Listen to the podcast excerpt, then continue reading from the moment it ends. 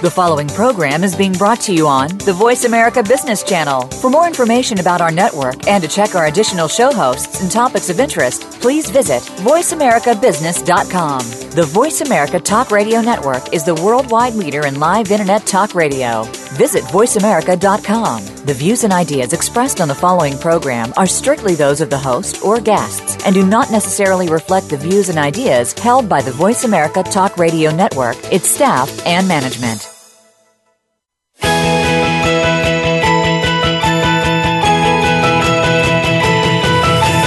Entrepreneurs and business leaders that are making so much more than profit in their enterprises. They're also giving back to the community, and so can you. Welcome to Be More, Achieve More Inspiration for the Entrepreneurial Mind with host Chris Cooper. If you are looking to make the most of yourself and your business, then you will want to stay tuned for the next hour. Here's your host, Chris Cooper.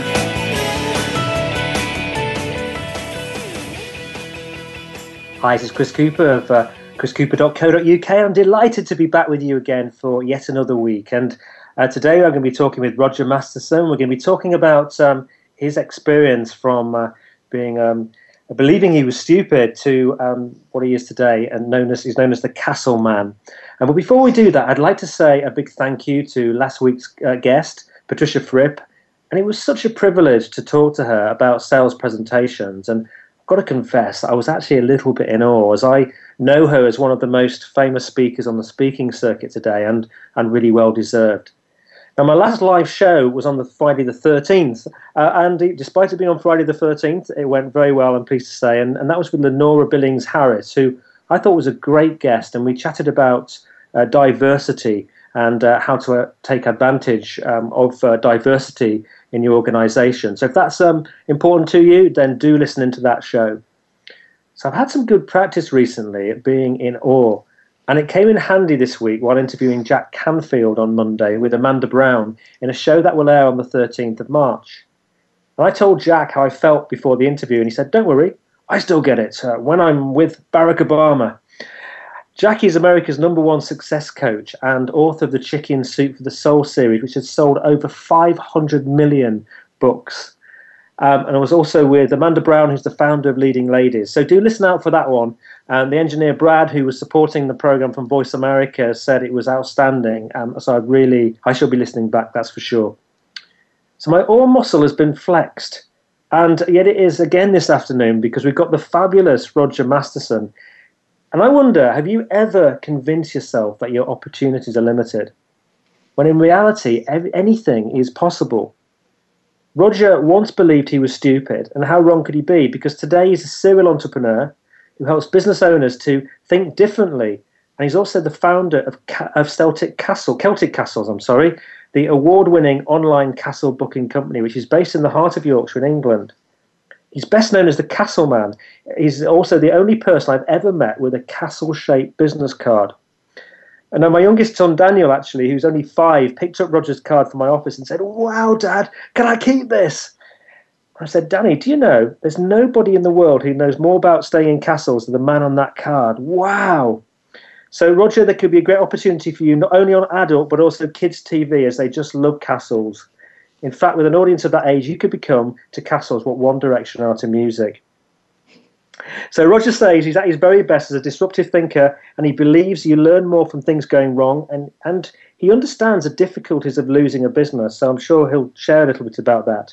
He also takes time out to mentor other business owners. He's known for his enthusiasm, how approachable he is, and how highly knowledgeable he is about business. That's because he's walked the talk. He has the t-shirt. He's also a natural connector of people, and he's able to see lots of opportunities and how to collaborate widely. He's a keen gardener, a skier, a hill walker, a photographer, and he loves staying in castles. In fact, we decided to celebrate the interview with a collaboration meeting and a hill walk together in Yorkshire next week, and I can't wait. So, a big welcome to the castle man, Roger Masterson. Wow, Chris, what an introduction. Thank you very much. You're very welcome. So, um, so Roger, you live up in Yorkshire. I do, yes. We're in between Leeds and Manchester just on the uh, the outskirts of the Yorkshire Dales. So it's a great part of the world. And I live in a town um, called Halifax. I remember Halifax for there's a, a cake making company there. Right. I used to visit many years ago. Um, so um, probably a good place to uh, uh, to get cakes, I would imagine, if that's what you're into. Indeed. Well, when you're with us, my youngest daughter is a bit of a cake demon, so I'm sure she can pull something out for you. Excellent. Well, I'll, t- I'll tell her I'm looking forward to uh, looking forward to the experience um, and meeting her. Um, now, in the introduction, you mentioned that you thought you were stupid. Uh, do you want to tell us about your background and how that came about? No problem, Chris. Um, well, I'm I'm not academic. Um, uh, my wife, who is uh, very academic, um, would be more concerned about the four percent that she didn't get in an exam, where I was be I would be delighted if I got the four percent. Um, maybe that's why we get on so well together. Mm-hmm. But I was just looking at some of my reports, and um, I picked out one comment, and this was very common through a lot of the my, my sort of time in education. It said Roger is quiet in class, and it's difficult to, to discover just what his problems are. So there wasn't obviously just one. But I struggled with reading as a child. A friend, um, I can remember through the summer holidays, could read a whole Enid Blyton book in an hour, whereas I would struggle to get through to the first chapter. Um, so uh, that always sort of affected me in lots of different ways. And I wasn't getting the story either. But what I hadn't realized was I was suffering from dyslexia. Um, and I didn't know that until my, my early 20s. And basically, uh, as we would say back home in Belfast, um, I thought I was as thick as two short planks.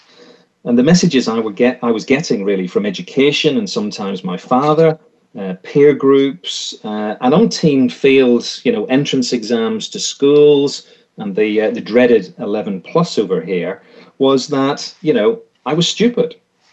I also remember um, a guy called Andrew. I'll not mention his last name, who in our first uh, O level year, which are CS, uh, GCSEs now, he uh, said to me, Yeah, right, you'll be back in the sixth form.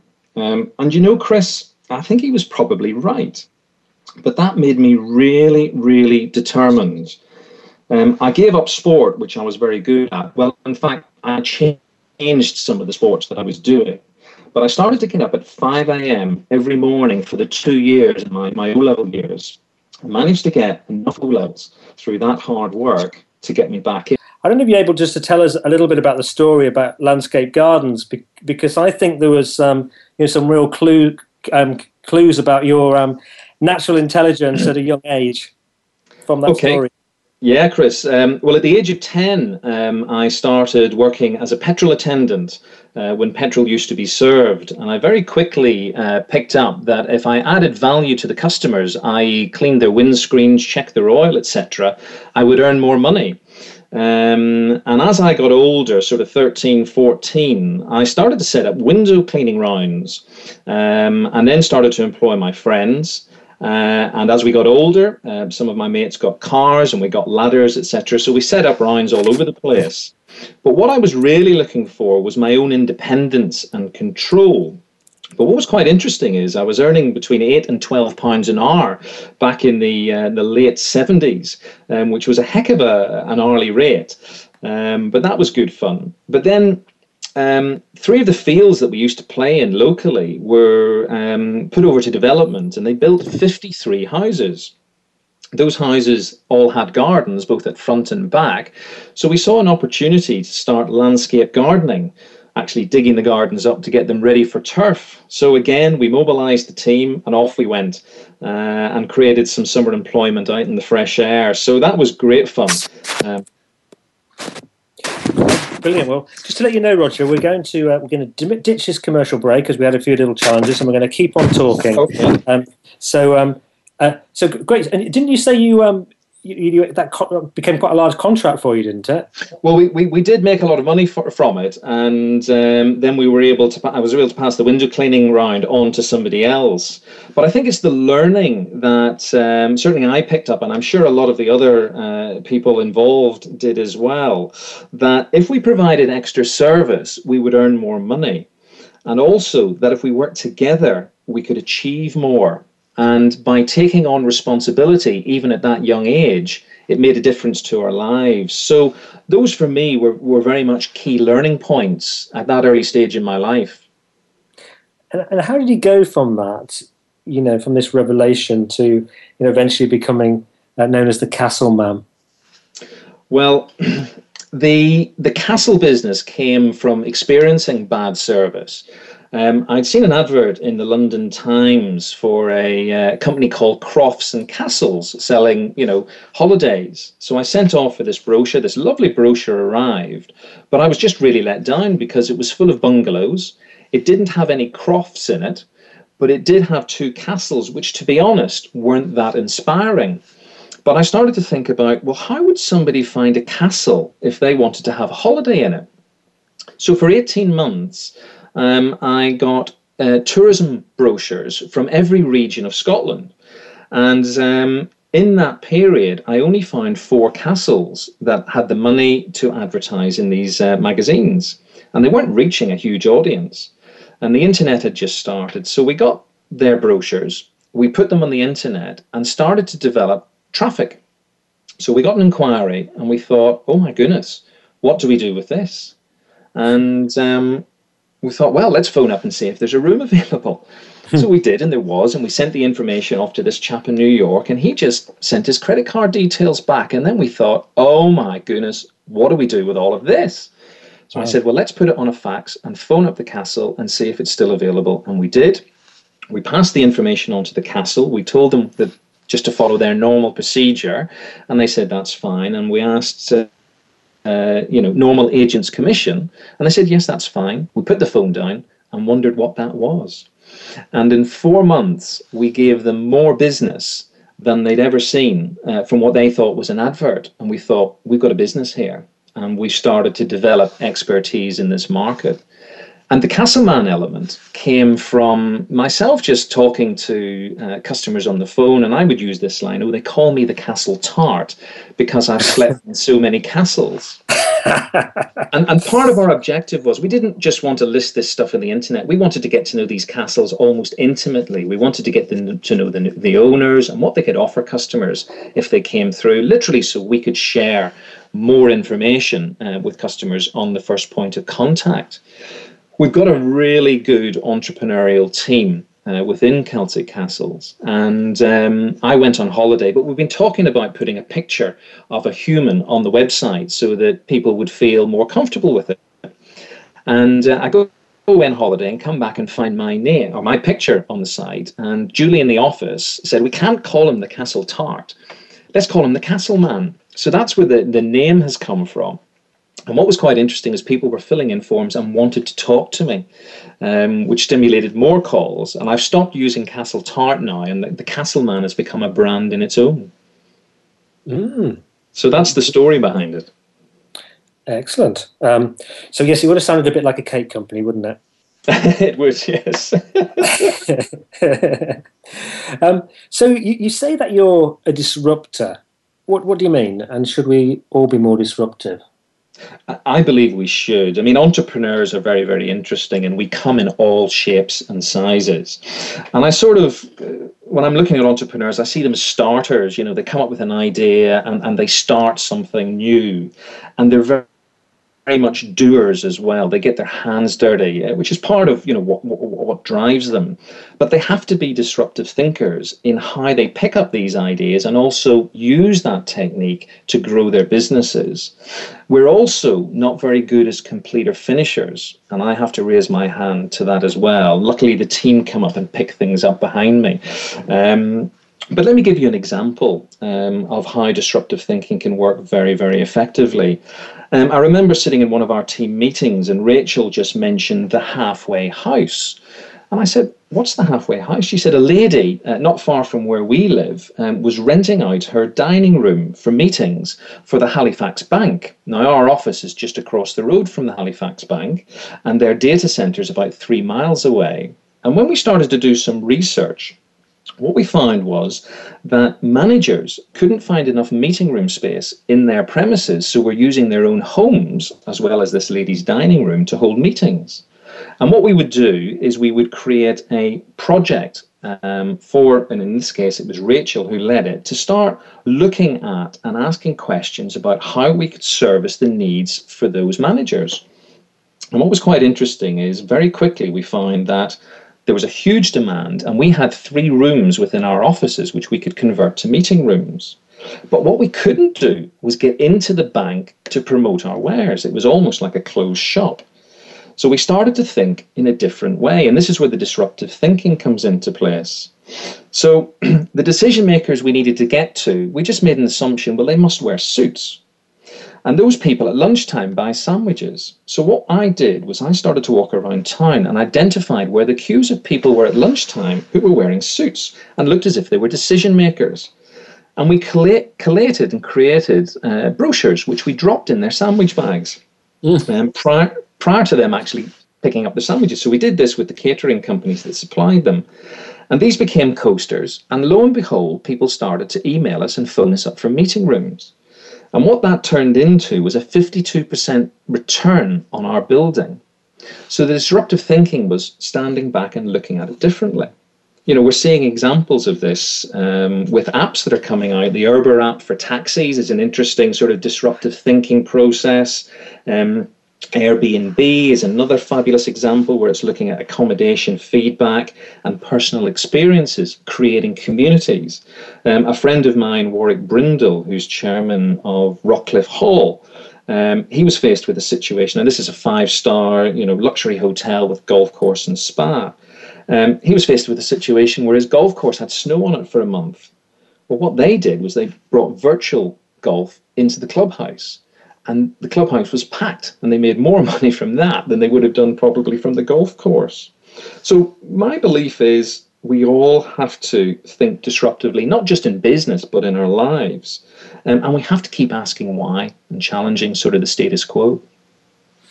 Mm, makes a makes a lot, lot of sense. A lot of sense. I was uh, talking with a, an insurance company this morning and they have a mm. system that they've created. They realize that when people are calling in asking for insurance quotes that they don't always give quite often the correct information, and they right. might not tell you if they've got um, you know had fines or suspensions, or, or uh, and they may play different insurers off uh, against right. one another, uh, and uh, they have a system whereby you can see the entire record and the history of that individual in terms of which insurance is, is called and when. Um, right. You can even find out, see which uh, even see if they're using false names by the um, uh, by the information that's picked up on their computer, and, and, it's quite amazing actually the impact it's had. It's very disruptive, but it suddenly gives the insurers a, a better perception of you and whether you're telling the truth or not. Absolutely, and gives them that empowerment and that knowledge. And I think the whole world is becoming, you know, a knowledge environment. And if you can capture that and use it in that way, it becomes very, very valuable for sure. And what are the key lessons you've learned about yourself and business that may help anyone uh, become a, successful entrepreneur like yourself? Um, there are many lessons, Chris. I think if I was to sort of look at my top three, um, the first one, actually, interesting enough, would be failure. Uh, I, I, don't like that word, if I'm honest. I think it's got very negative co- connotations. Um, but I lost a, a, large business sort of two, uh, at the end of 2000 uh, and spent two years sorting it out. Um, when I closed it, you know, lots of skeletons came out of the woodwork, etc. Um, I had to go into negotiation with banks and people that were owed money and whatnot. Um, and it was a very difficult time for me, and it's not something I would wish on anybody. But what it has done is it gave me a huge amount of confidence. Something like that, and on that sort of scale that goes wrong, when you go through that and come out the other end, you know, there's not a lot that can go wrong in life that's that's bigger than that. So you, you just think, yes, I've, I, have been through that. I, it can never get any worse. So that failure builds that confidence and gives you the courage, in a way, to to take other you know risks and calculated risks within business to uh, to try new things. I think the other thing is uh, is belief. Um, the uh, I remember my wife saying to me when we first set up um, Celtic Castles, I cannot believe she said how many hours you're working, and we, we actually had the courage to work out the uh, the my salary per hour, which was 34p. Ah. Um, I'd, I'd, have been better cleaning windows, to be honest. Um, But I just had this huge belief that I could make this business work. And we were seeing growth within the business. I just wasn't taking any money out. I was just plowing everything back in. Um, and and belief is so important, but you also have to have that vision. And I've sat down and said, yes, this is what we want to achieve with it. And I come back to, to, to the simple thing of hard work. If you're afraid of, you know, 16 to 20 hour days, um, you know, and especially at a startup, you know, which is really, really exciting, then, you know, if you're not into that, don't get into to setting up a business. So those would be my, my, my top three. But you learn all the time through different situations and then just build on that knowledge. So th- those would be my top three. Excellent. I guess that's probably that last point you made is you know a difference between maybe maybe a lifestyle business versus you know a real business as such with which you're you're scaling up with people etc. Um, because there are people out there who manage to you know run lifestyle businesses with without doing 16 to 20 hours, don't they?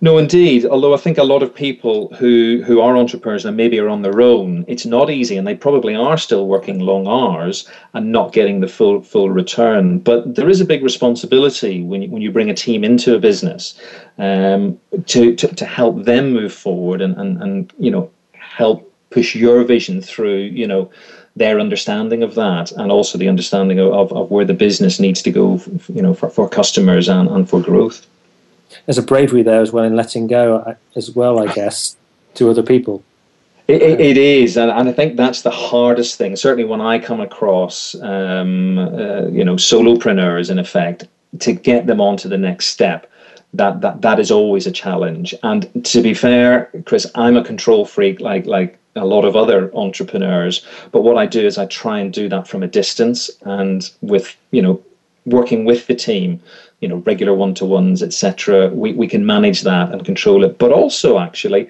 I want them to make some mistakes as well to learn from them because I've gone through that. I think it's an important tool, you know, that, that everybody does as long as they're not making the same mistakes again and again. Over and over, yeah. so when um when you were a child, you you know, you must have.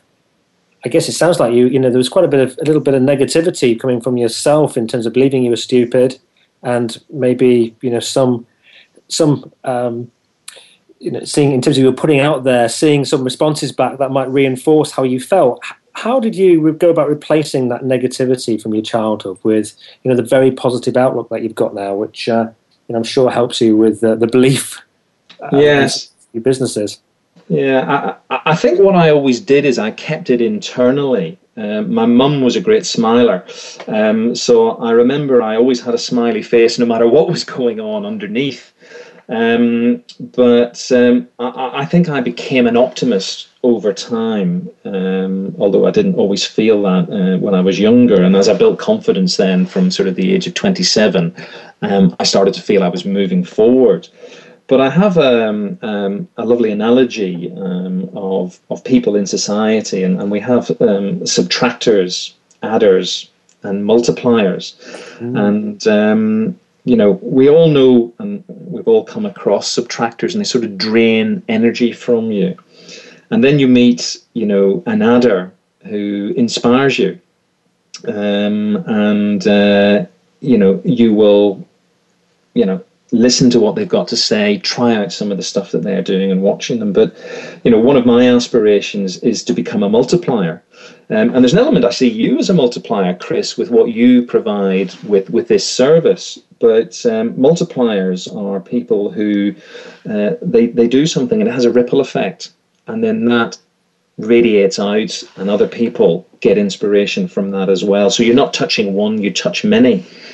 Um, and interesting enough, is from from childhood. Um, I, am an adopted child, and it's funny. Quite a lot of entrepreneurs are adopted children, and I don't know quite what the connection is, but um, um, that's that's there in my background. I was also homeless at 16. Um, we lost the family business, and as a result, the bank took the house.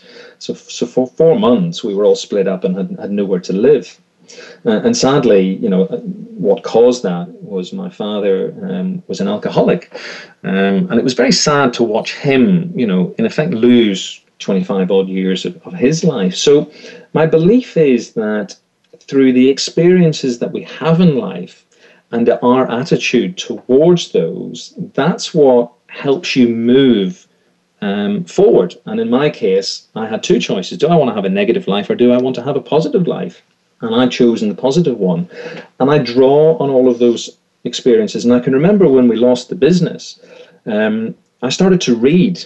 Um, and my reading has got a bit quicker now. Um, but I read Tony Robbins' book, Awaken the Giant Within. Mm. Uh, and that was quite an inspiration to me. And I've read it about three or four times. I hand it out to people quite a lot who've not read it before. Um, but that brought that belief in as well, and that optimism. And I've used that a lot. And I think through all of this, um, good and bad experiences, I feel very grateful for what I've been given.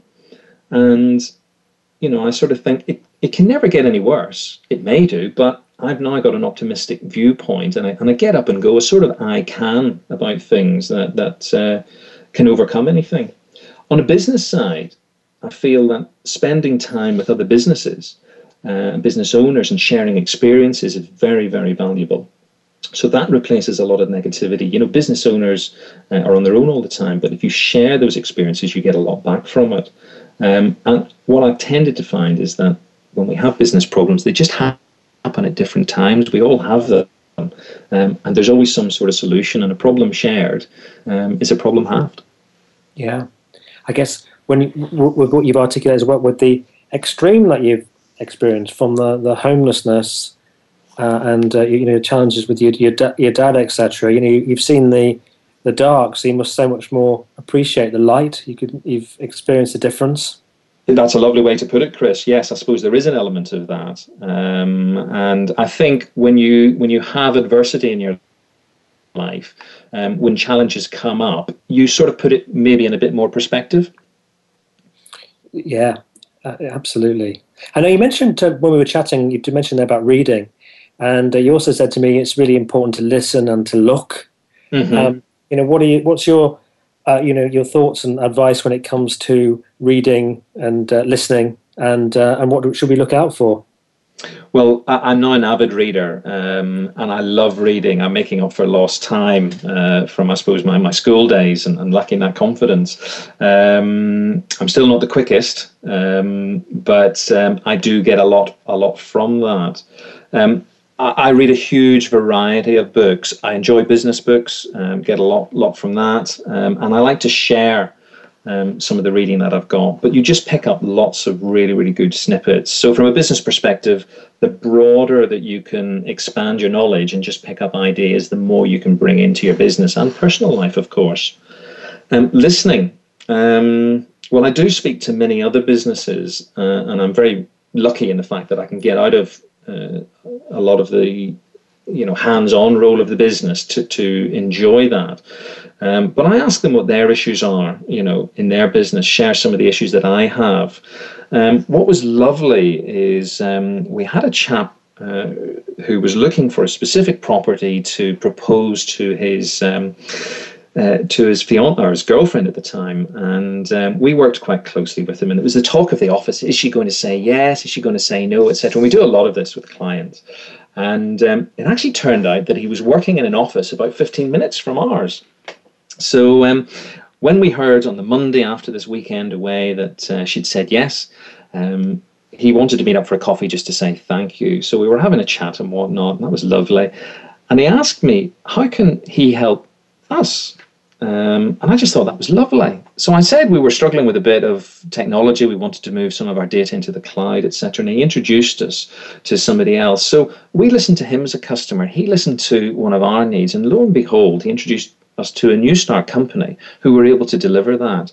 So the listening element is so important at all levels. You know, from servicing servicing a customer, but also you know in that instance them listening to us.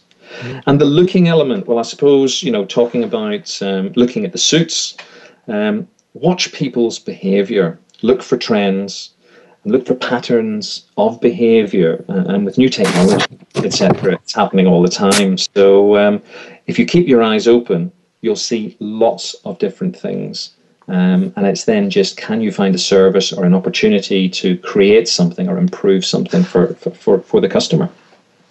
Excellent. Well, we're going to go to a commercial break now. Thanks, Roger. And we'll be back with you in just a, another couple of minutes. And we're going to sort of start talking about um, getting things done and collaboration and also um, some advice around understanding profits and building assets. So uh, do join us after the break. We'll be back with you again in just a couple of minutes.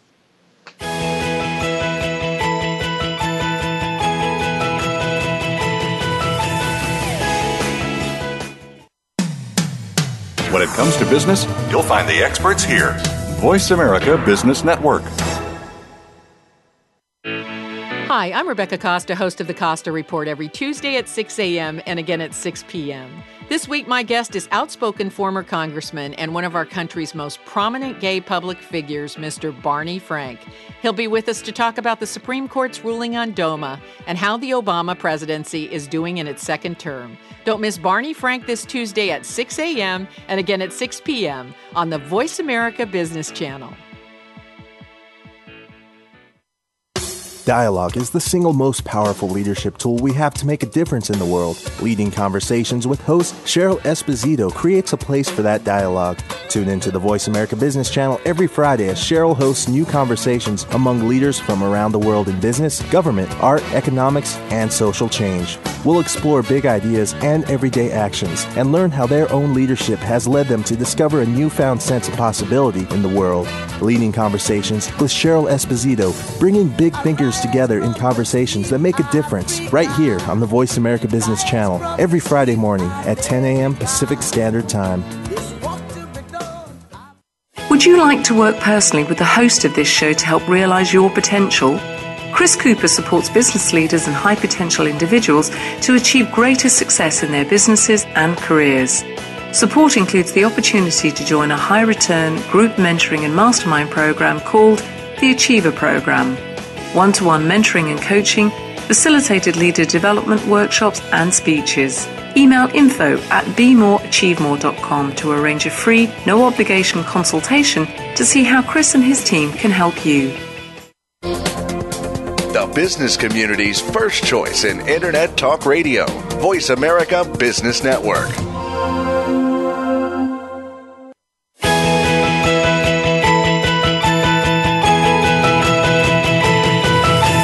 Tuned in to Be More, Achieve More with host Chris Cooper. If you have a question or comment about our show, please direct your emails to info at bemoreachievemore.com. That's info at bemoreachievemore.com. Now, back to Chris Cooper. Hi, it's Chris Cooper. I'm with uh, Roger Masterson. Uh, we're talking about um, Roger's entrepreneurial ex- experiences. And if you want to find out um, you know, more information about uh, you know, new shows coming up and my take on the shows, those sorts of things. We've got a newsletter. Uh, it's a really good communication. It goes out once a month, and uh, you can access that by signing up at um, at uh, chriscooper.co.uk. So, Roger, what strategies do you have for taking action and getting things done? Because often uh, that's uh, a real you know challenge for people, and, and hence me writing a book about it actually. But I just love to hear other people's strategies on on doing it. Well, you, you just mentioned your newsletter, Chris. I was reading your last one, and um, I noticed that Jack Canfield was talking about his rule of five. Um, what I tend to try and do is focus on getting three things done per day um, and getting them completed. Um, I, I, think as an entrepreneur, our brains are, are taking in so many different, you know, sort of bits of information and opportunities. It's very difficult for us to sit down and get things done and hands up, I'm guilty of that, as as as, as uh, many people I'm sure struggle with it. Um, so I try and focus on three things, but um, I was traveling back from the uh, the states um, last year, and I picked up a book called The One Thing um, by Gary Keller. Um, it's a fascinating read. If nobody's read it, it's it's worth getting out. Um, and he challenges the multitasking that we all do, and basically mm. says it's flawed. Um, so what I'm trying to do is actually just concentrate on one thing at a time. Um, but um, there are too many other things going on. But basically, do one thing at a time and get it done, and then move on to the next. Um, but I've not got there yet. But that book is certainly worth reading. But I think one of the things that um, I, I use and we use as a team is this thing of, uh, about projectization. And um, what we'll what we'll do is we'll identify an opportunity. We call them red ideas in the business, and um, somebody will take on the responsibility to lead that project and come up with some ideas on how we can move it forward. We'll then pool that um, and we'll have one to ones with the individual to see whether we can develop it further. I'll take some time out, look at it in some detail, and see does that fit in with our focus of how we want to drive the business forward. Now, if it gets through that and we've got some clear goals, from there, then the project goes ahead. and what we do is, and you know, these leaders uh, within the business, we don't really have a hierarchy as such. I mean, I could lead a project, you know, a new member who's been in the business for, for two or three months could lead a project, and they will use the expertise of the team as followers to help drive that forward. Um, and then we, we progress it through, you know, regular one-to-ones with these clear goals. So that's that's a key way of getting stuff done. Um, for entrepreneurs and business owners, one of the things that I come across um, when I'm spending time with other businesses is that they don't tend to, to create space away from their businesses. So they're always at the coal face. And as a result, they probably miss a lot of opportunities because they're in the humdrum, they're, they're processing everything as it goes along. But what they're not doing is taking time out to sit down and think, where do I need to go with this? Where are the opportunities, etc and being away and just exposing yourself to other stimulus um, creates fantastic creativity that you can bring back into the business. So I would say, you know, a couple of those elements make a big difference to any business owner. De- definitely, some great um, thoughts there. And um, we mentioned earlier about collaboration, uh, which um, we, you know, you and I both uh, really appreciate how important it is. How do you recommend people go about collaborating? I think collaboration is so much more important in the 21st century. Um, uh, again, as I said before, you know, leading a business can be quite lonely. Um, and if you're out and about and mixing it with other businesses, that's useful as well. Um, sharing and working together stimulates new ideas. Um, I remember a few years ago, I, I got involved um, with a group of speakers, and we we set up a mastermind group. And uh, I know you know you've been involved in these sort of things as well, Chris. What we what we did was we we helped each other with our, our own speaking businesses, but then also said, well, let's take this a step further and see can we develop a product. And we created a product for schools called Find My Voice, um, which literally empowered year sevens um, to build up confidence, self esteem, to eventually stand on a stage and do a presentation and speak to an audience. Um, I, would say to any business owner, get a group of business people together, maybe people you've met at a network group, people you can trust, and start just to meet once a month. Even if you have to chair that to get the thing going, have an agenda, have some topics, and start to discuss them. Um, I was uh, a member of Vistage for a couple of years, and I found that very, very useful. Where again, a different array of businesses would be around a table discussing business issues and currently, uh, I'm, I'm, in Yorkshire, a member of the Business Exposure Group. Again, a similar type of, of setup where you discuss issues that uh, are going on in business and link to the businesses around the table. In fact, this morning I had an email from a chef, um, and uh, we're looking at opportunities there to collaborate in promoting his business because if I can promote his business, he in turn, you know, will will will promote ours, I'm sure. And he's linked to some of the castles. So there's there's some interesting stories there, some interesting connections, and you just never know who knows somebody else down the chain. Over Christmas and the New Year, um, I came across a pilot who flies a drone um, and is a photographer. So we're now exploring the opportunities of creating, you know, 4K video for historic properties and proper photography for them. Um, and it is, it's, it's as diverse as that. The more collaboration you can do, the more you can get into disruptive thinking. And again, other opportunities uh, come through. So this brings in new thinking and creativity into your into your business and your life. But I think the key element there is with that collaboration is take time out to meet different people outside your industry. Yeah, that's a, that's really great. It's one of the reasons why I, I do this radio show actually because mm-hmm. it you know enables me to to meet lots of different people. Um, so I wonder, you know, in, in us chatting uh, previously, um, you know, you talked to me about you know the absolute importance of understanding profit and building assets, and I think um, you know it'd be great just to explore that for for um, a couple of minutes or so. That's fine. That's fine, Chris. Um, I, I talk I talk to a lot of businesses, and I'm always surprised at how many, well, in fact, most of them do not have a, mission, purpose, and value statement for what they do. Um, and um, you know, corporates have them because they have to have them. They probably don't look at them a lot, but where businesses use this technique, it's amazingly powerful. Um, and I'd actually take it a step further to say, you know, individuals should have a personal mission, purpose, and value because if you understand who you are and what you are and, and what you're about, you can then make decisions on what you get involved in. Uh, you can see the value from a business perspective, but you can also see the value from, from a personal element, and, and that can take you forward to things that you want to do. But if we're looking at assets within a business, um, the, the, the first asset that starts is people people are key. And uh, if you want to build a business, you've got to build teams within that and expertise and get them to work together um, to, to drive your vision forward and, and their understanding of it. And from there, then, it's about processes. So the processes that you have to make that flow smoothly, and processes never stay the same. And again, when I go into businesses, I see processes that have been running for years and years and they're out of date yet they've not picked up on that. So processes need to have those 1% improvements all the time, and it's the people and the team that can change that. Some businesses will have intellectual property that can be very, very valuable especially with inventors and new product development. And then after that, I see it as the IT systems uh, and what people are putting in. Now, we uh, in Celtic Castles have developed our own cloud system, um, and that's a very valuable platform for expansion. So that's an asset that has huge value um, going forward, not for us just to grow the business, but should the business ever come up for sale, then that becomes a valuable asset in itself.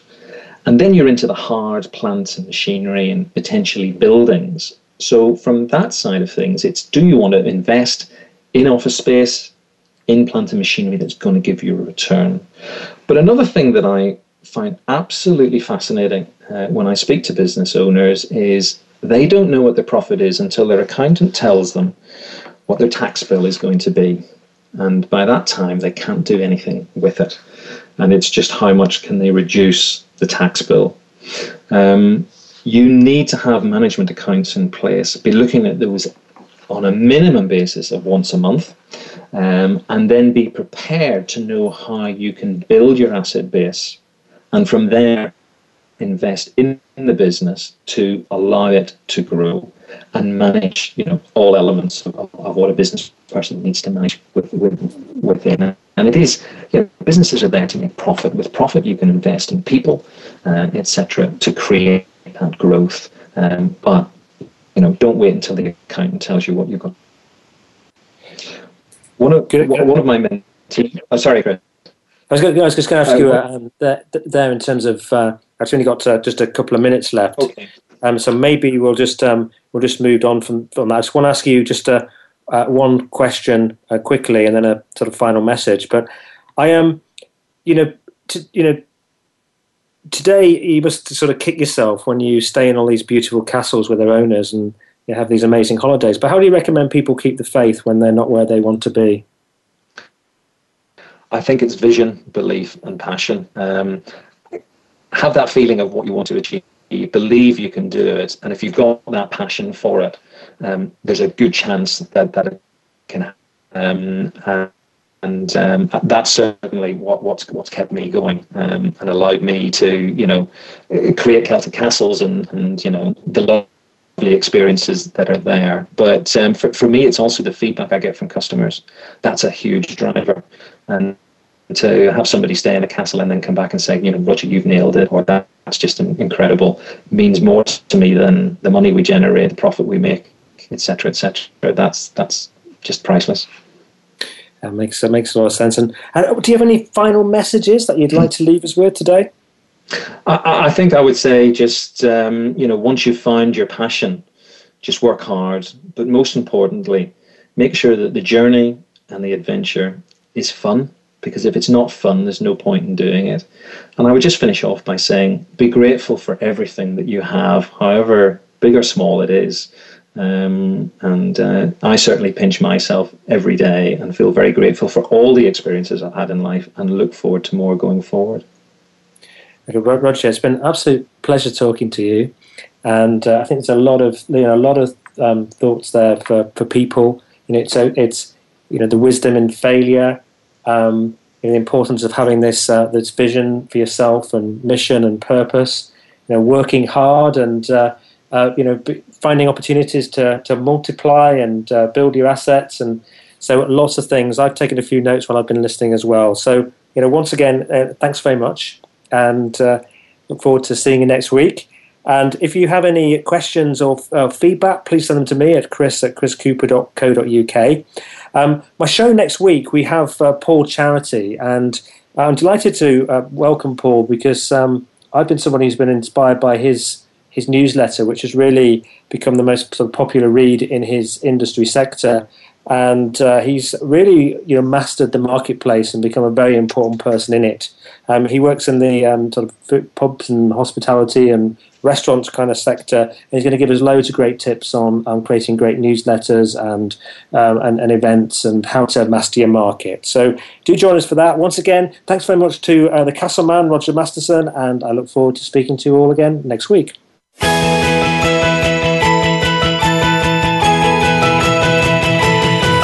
Thank you for listening to Be More, Achieve More. Please join your host, Chris Cooper, again next Friday at 8 a.m. US Pacific Time, typically 4 p.m. London on the Voice America Business Channel. Enjoy your week.